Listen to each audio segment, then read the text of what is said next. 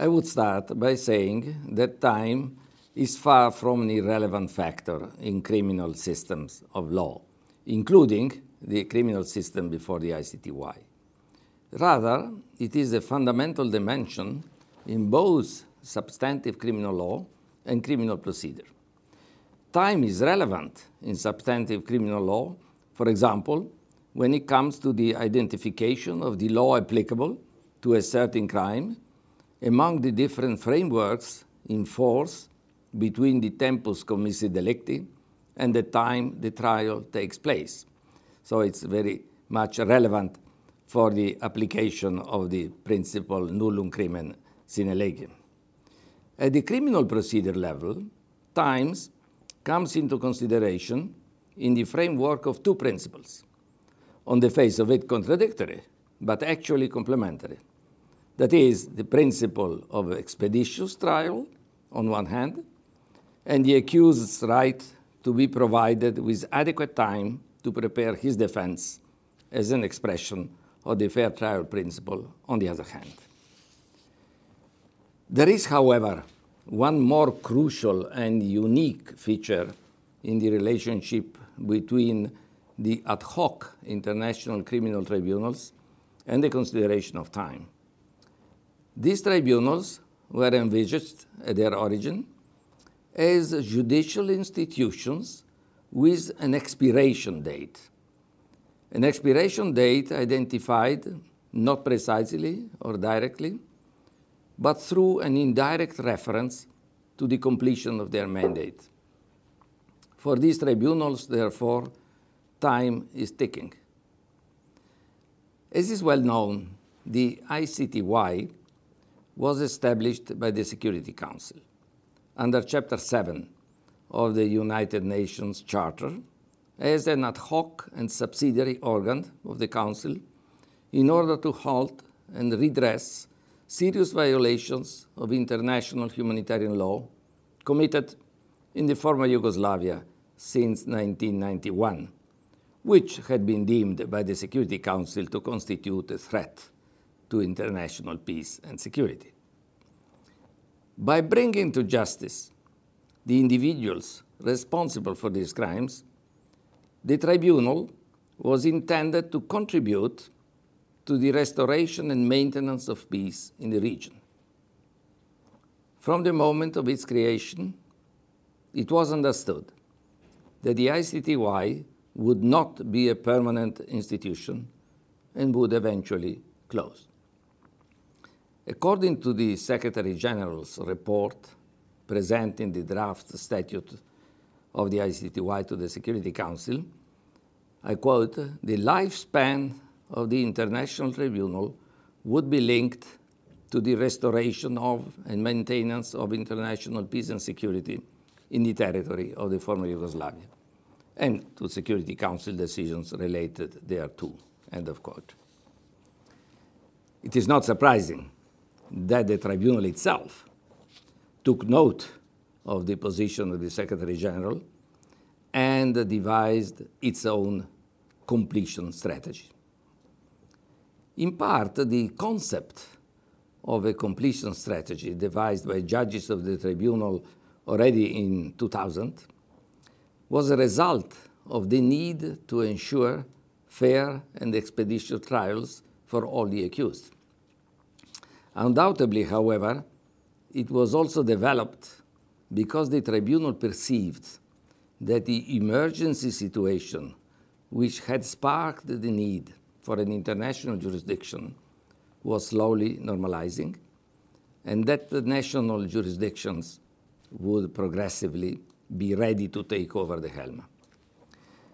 At the time, the estimate was that if the pace of the tribunal's work was maintained, all trials would not be disposed of before the year 2016.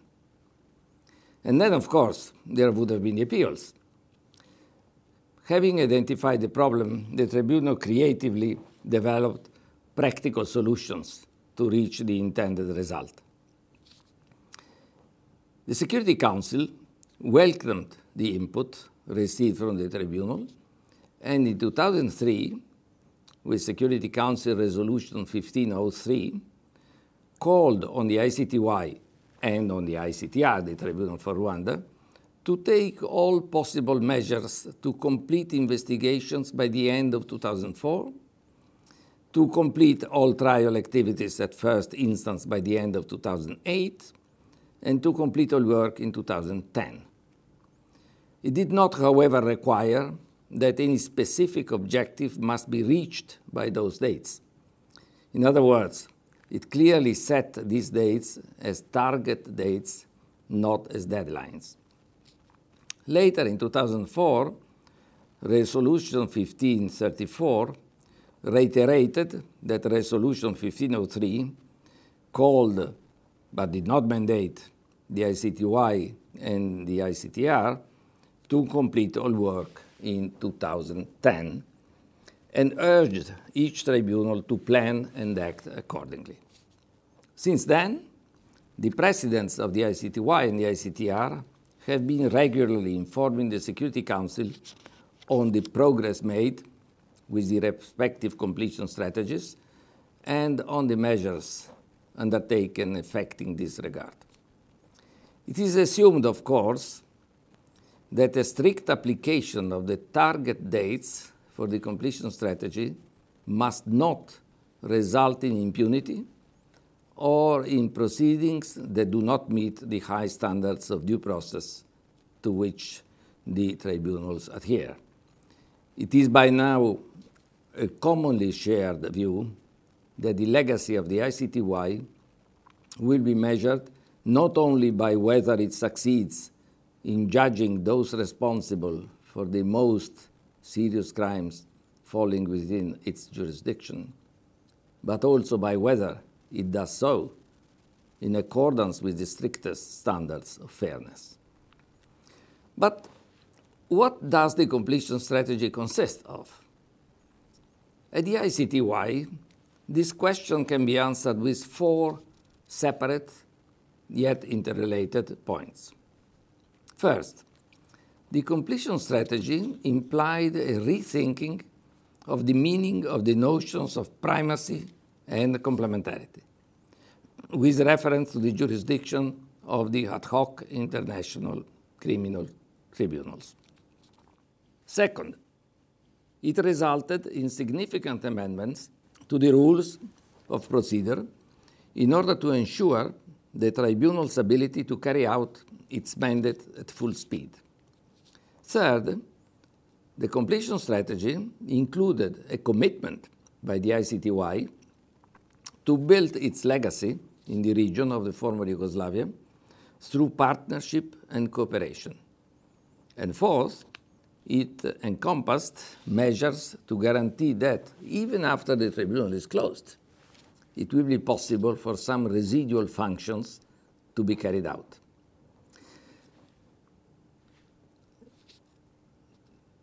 Let me come to the first of these points.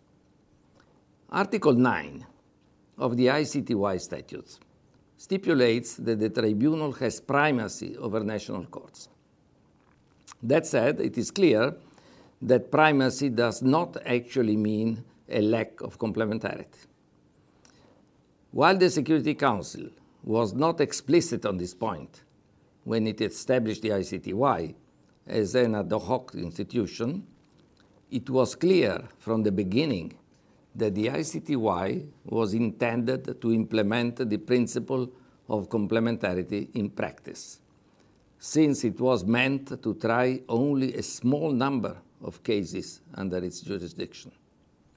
The tribunal was never intended to act indefinitely as a substitute for national courts in the region, which have an essential role to play in ensuring that justice is served, reconciliation is promoted, and closure is brought to the families and victims of the war. In this sense, the completion strategy is actually a way of implementing complementarity in its truest form and meaning.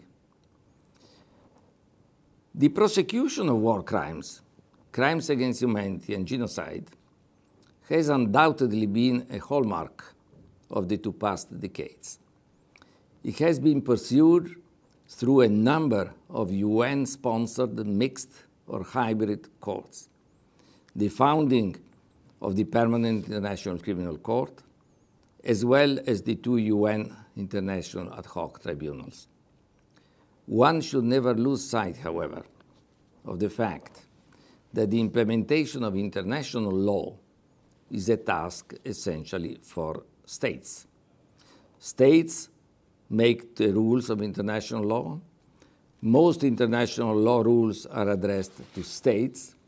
And finally, states implement international law within their own jurisdictions and play a pivotal role in demonstrating through their conduct that international law is effective. It is only when domestic jurisdictions are unable or unwilling to uphold the standards imposed by international law that the international community may, take matters into its own hands. In these exceptional situations, the international community may attempt to make international law work uh, directly, at least to a certain extent, without the mediation of state authorities. When this happens, it is an exceptional event and should be treated as such. The establishment of the ad hoc tribunals is a prime example of such an exceptional situation.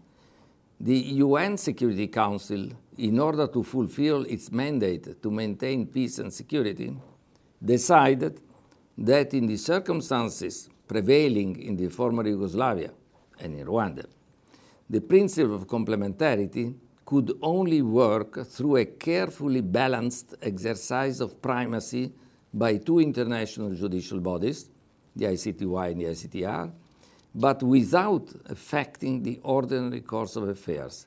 That is, without upsetting the principle that domestic jurisdictions are to deal with violations of international law. In other words, while in the case of the International Criminal Court, complementarity must be ascertained for each and every case, for the ICTY and the ICTR, the Security Council made that determination ex ante for entire time frames and geographical areas, whilst maintaining prosecutorial and judicial discretion. In this respect, it is of interest to recall that while the ICTY has indicted 161 persons in total, and no more indictments are expected today. At the same time, today, before the courts of Bosnia and Herzegovina alone, there are thousands of war crimes cases pending or under investigation. Consistent with this perspective, one of the cornerstones of the completion strategy was the idea that the resources of the tribunal, and above all the time at its disposal, should be used to focus only on the most serious crimes committed in the territory of the former Yugoslavia during the period under the jurisdiction of the ICTY. Nothing new, nil sub sole novi, one could say, considering that a reference to the most serious violations of international humanitarian law is included in Article 1 of the ICTY statutes. However, there were actually two crucial elements of novelty in this first aspect of the completion strategy. First of all, it was suggested that the threshold for selecting cases to be judged before the ICTY should be raised in order to reduce the number of cases to be dealt with at the international level. A new standard was thus defined with the Security Council Resolution 1534, which endorsed the tribunal's suggestions, as I have just mentioned.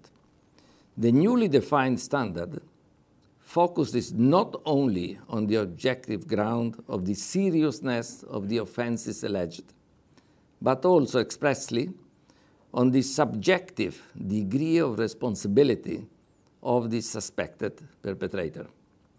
Security Council Resolution 1534 notably reads that the ICTY should concentrate on the most senior leaders suspected of being most responsible for crimes within its jurisdiction.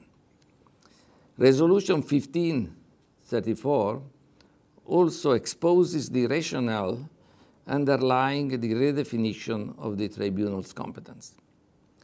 When an option exists, international jurisdictions should preferably focus on high level cases which are, among other things, more tainted with political considerations that make them difficult to try at the domestic level. Further, coming to the second anticipated element of novelty, a number of measures were envisaged and undertaken in order to ensure that all challenges resulting from the newly established standard could be smoothly managed. The operative problem concerned those cases which were for years investigated by the ICTY Office of the Prosecutor, but which fell short of the tribunal's new higher standard. And there are two types of cases.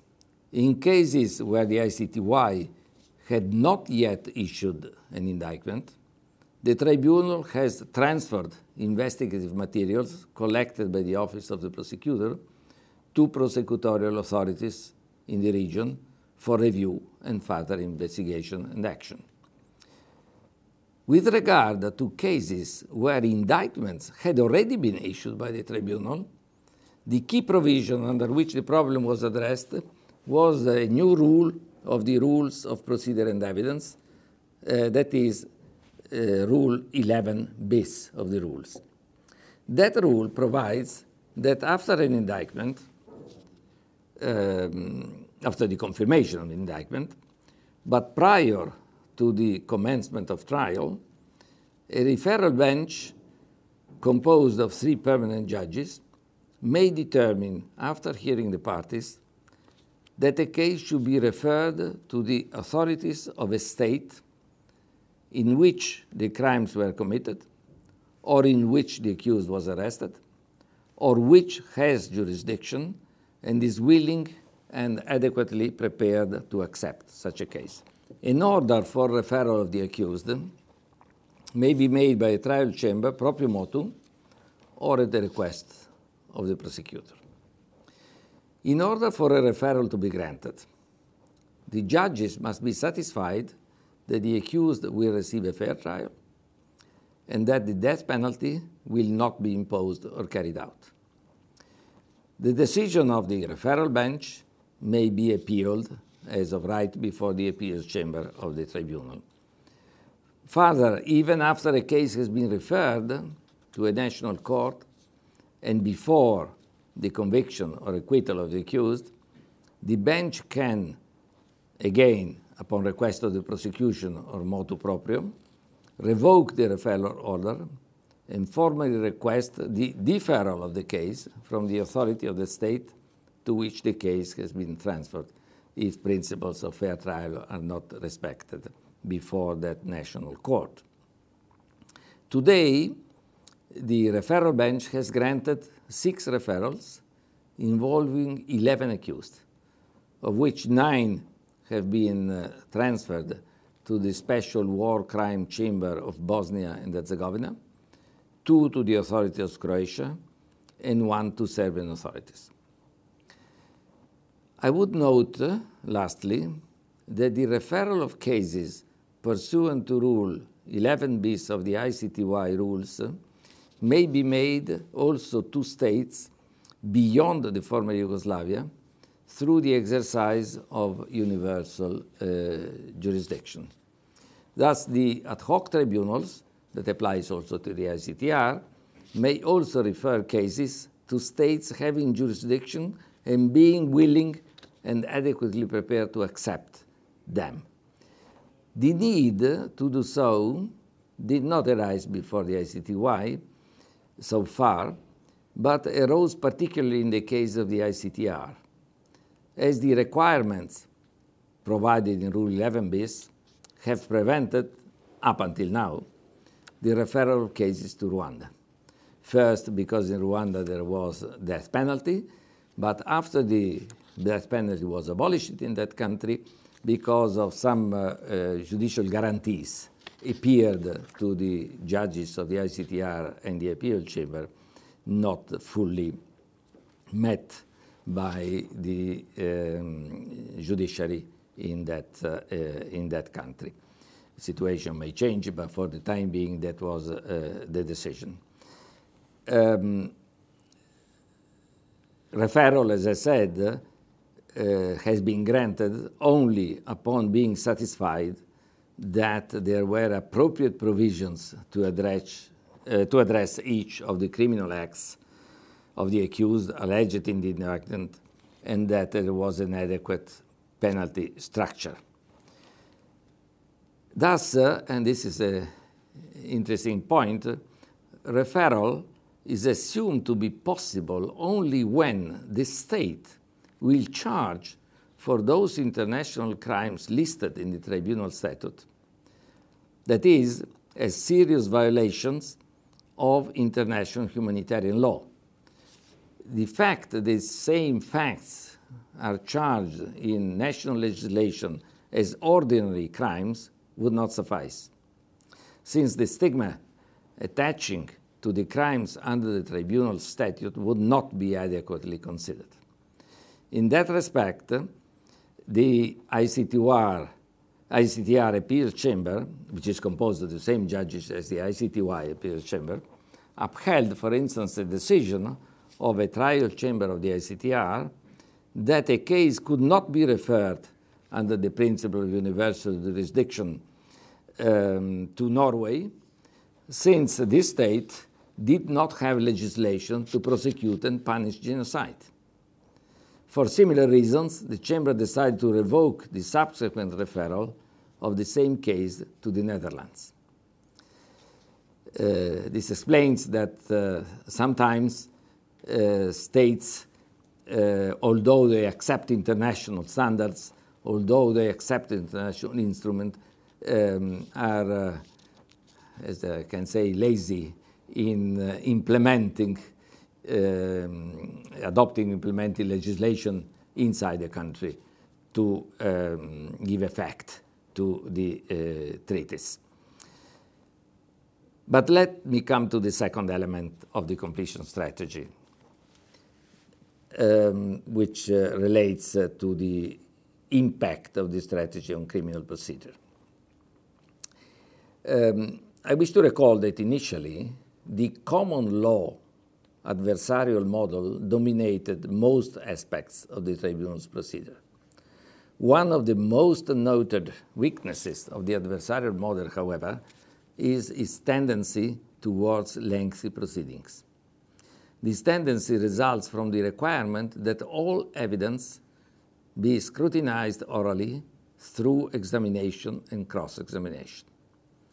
The problem of length is exacerbated in international criminal trials, which deal with complex crimes, taking place in complicated historical and political fact patterns and involving hundreds of people from victims and perpetrators.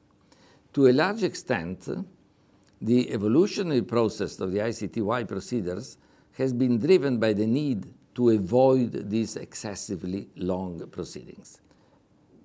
Facing the challenge of ensuring the expeditious disposition of cases, without, of course, sacrificing the due process rights of the accused, the tribunal has adopted innovative procedures over the years in order to adapt to the specific requirements of international trials. For example, aware that the length of trials the tribunal begins with the breadth of the indictments prepared by the office of the prosecutor, the judges adopted in 2006 an amendment to Rule 73 bis of the Rules of Procedure and Evidence, which was felt particularly necessary to ensure respect for an accused's right to a fair and expeditious trial and to prevent unduly lengthy periods of pretrial uh, detention. The new rule, as amended in 2006, and clarified by the case law, provides that the trial chamber, in the interest of producing a fair and expeditious trial, has four options for direct or indirect action in reducing the scope of the indictment. First, it can invite the prosecutor to reduce the number of counts charged. Second, it can fix the number of crime sites to be examined. Third, it can fix the number of incidents to be considered. And finally, it can direct the prosecution to select the counts upon which to proceed. Practice can reduce the number of counts uh, directly imposing on the prosecution to um, proceed on a, a, narrower indictment. This uh, new rule represents uh, the final outcome of a series of measures introduced over time in the rules in order to reduce the size of uh, uh, cases. And that uh, goes back to 1998, where the tribunal adopted a rule to reduce the number of witnesses to be heard in a specific incident. later on, uh, there were there were uh, rules inviting to uh, the prosecution to reduce the cases, and we came step by step to the current rules we have we have now. But there are other examples that were adopted that go more to the question of dealing with the common law and civil law traditions. Um, the, as I said, uh, the, the rules uh, under the common law perspective uh, say that witnesses shall, in principle, be heard directly by the chambers. But uh, uh, the desire to expedite the trials led progressively to an increasing broad admission of written testimonies. Um, in, in 2000, the general provision was deleted and replaced by a general different provision stating that a chamber may receive evidence of a witness orally or where in the interest of justice in written form. In addition, another disposition was introduced which allows written witness statements to be admitted as long as they do not go to the acts and conduct of the accused this rule addresses the situation of an accused charged with crimes which were not committed by him as a direct perpetrator, but rather by others under his control. And the provision, of course, assumes a special meaning in light of the substantive features of international criminal law, where there is a distinction between the so called crime base and the so called mode of liability where um, uh, there are relevant historical, political, or military background to be examined, or uh, statistic and uh, demographic surveys to be brought into a, a, a proceedings. Uh, a further decisive step towards an increased use of written evidence has been made in 2006 with the adoption of two new rules, which, under certain conditions, allow a trial chamber to consider written statements and transcripts of witnesses that go even to proof of the acts and conduct of the accused in lieu of oral testimony. And allow written statement and transcript of witnesses that go to the acts and again to the acts and conduct of the accused to be introduced into evidence when a witness is unavailable. As a result of this evolution, the ICTY procedure is now regarded as a completely sui generis experience. It is a combination of different features of the common law and civil law traditions in a unique hybrid fashion unknown to any domestic jurisdiction in the world. However, a careful analysis would confirm that this blending of different traditions has not resulted in a clash, but rather in a sophisticated compromise. The ICTY rules of procedure and evidence do not do the bare minimum in amalgamating the systems, but rather attempt to capture the best of both the accusatorial and inquisitorial tradition.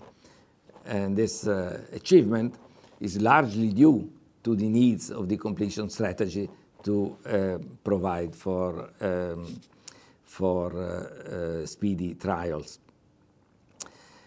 Uh, there is another aspect, as I said, of the completion strategy, a third constitutive element. And that's an idea I tried to disseminate in the past few years during my mandate as the president of the ICTY. At the very beginning of my mandate, I found myself wondering whether the expression completion strategy accurately described what the ICTY was actually carrying out, or whether it is rather implementing a continuation strategy, in particularly by building its legacy in the region of the former Yugoslavia through partnership and cooperation. The tribunal, in my view, has shaped its completion strategy and progressively has done more in this sense in a way which could rather more aptly be described as a strategy of continued legacy building. Contrary to common perception, the completion strategy is not limited to winding down the tribunal's operative jurisdiction functions. It is meant to be much more than that.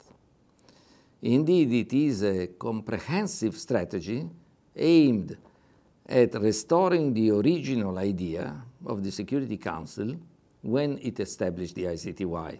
That is, that the tribunal would have primacy for a short period of, uh, because of the inability of the local jurisdictions to deliver justice uh, in, uh, in the region.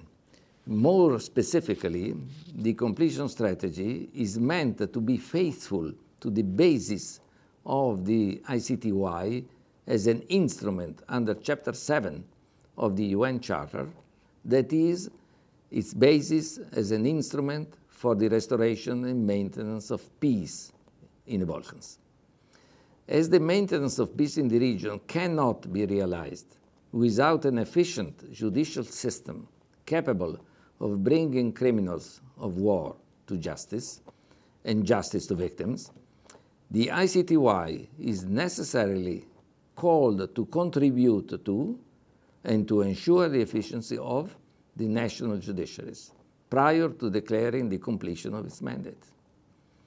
Consistent with this idea, in addition to the referral of cases and the transfer of investigative materials, the tribunal has also been proactively involved in efforts to foster interplay between its work and the work of judiciaries in the former Yugoslavia. Let me mention only one special type of cooperation with domestic courts operating in the region of the former Yugoslavia that we enacted recently. Um, we adopted and amended Rule 75 of the rules which allows direct petitions from other judicial authorities for access to protected materials in the possession of the tribunal, as well as from parties in proceedings in those jurisdictions. Uh, on account of the importance of that uh, procedure, especially in Bosnia and Herzegovina, the tribunal has uh, appointed a specialized chamber to deal with requests of judicial assistance from local tribunals. For the first time, a mechanism has been envisaged in order to ensure an effective and efficient cooperation between national and international jurisdiction in the opposite direction from the usual one. In other words, for once, national authorities are actually in a position to request and obtain assistance from an international jurisdiction rather than vice versa, as it was at the, uh, at the beginning. Um, and that's because the tribunal recognizes that strengthening the channels of communication between the local judiciaries in the Balkans and the tribunal so as to facilitate transfer of knowledge, experience, and relevant material accumulated over the course of the tribunal's mandate is essential to the development of the rule of law in the former uh, Yugoslavia. Um, let me mention in this respect that uh, in order to ensure this legacy, the, with the assistance on another United Nations agency, the uh, Agency for uh, Interregional Crime and Justice Research Institute, the UNICRI, a manual is now available identifying and addressing the challenges that judges, prosecutors, and defense counsel face in the conduct of war crimes cases. We just issued a manual on developed practices of the tribunal that compiles the expertise of the tribunal on all aspects of the proceedings from investigation to the enforcement of sentences. And this uh, book that has appeared, uh, published by UNICRI, uh, also in the language of the region of the former Yugoslavia, um, uh, takes note of the lessons learned, the practices developed, and the problems overcome by uh, the tribunal. And it's aimed as being a tool for domestic jurisdictions to deal with war crime, uh, war crime cases. The last point of the completion strategy I wanted to briefly address concerns uh, the residual, resi sorry, the residual judicial functions of the tribunal. Judicial institutions are not factories. The production of a judicial institutions cannot be stopped from day to day. Normally, judicial institutions do not close down. Rather, they generally survive. Even the decline of states to which they belong, continuing their previous functions within the newly established judicial system. The challenges faced by the ad hoc tribunals are therefore, from this point of view, quite unique. For several years now, the tribunal has focused its attention on the mechanisms that will have to remain in place in order to dispose of residual issues once the tribunal completes all trials and appeals on its docket. I should emphasize that decisions on the legacy of the tribunal are decisions to be taken by the Security Council through a, an ad hoc working group established there. But the tribunal has given and is giving its contribution to identify the activities to be and the actions to be taken and ensure that sufficient residual mechanisms remain in place for a number of activities. Let me mention briefly some of the most important ones. uh, the major residual issue, I hope, will not exist, but maybe the trial of fugitives if they are not apprehended before the closure of the tribunal, provided it is considered that domestic jurisdictions in the region are not yet ready to handle such delicate proceedings of high level accused. In this respect, one can envisage a downsized tribunal with the authority and capacity to request and arrange the arrest and transfer of the fugitives, their detention, fair prosecution, and uh, trial, and the supervision of the enforcement of sentences. The responsibility of such a body would include uh, work in outreach programs on these proceedings with communities in the region, of course. But apart from the trials of the remaining fugitives, if any, the tribunal needs to maintain a capacity to review judgments. According to our rules, where a new fact is discovered which was not known to the defense at the time of the proceedings and could not have been discovered through the exercise of due diligence, the defense may at any time make a request to review. Where such requests pass a prima facie examination, cases might be reopened on one or more of the relevant counts. The review mechanism is common to most of the world's criminal law systems.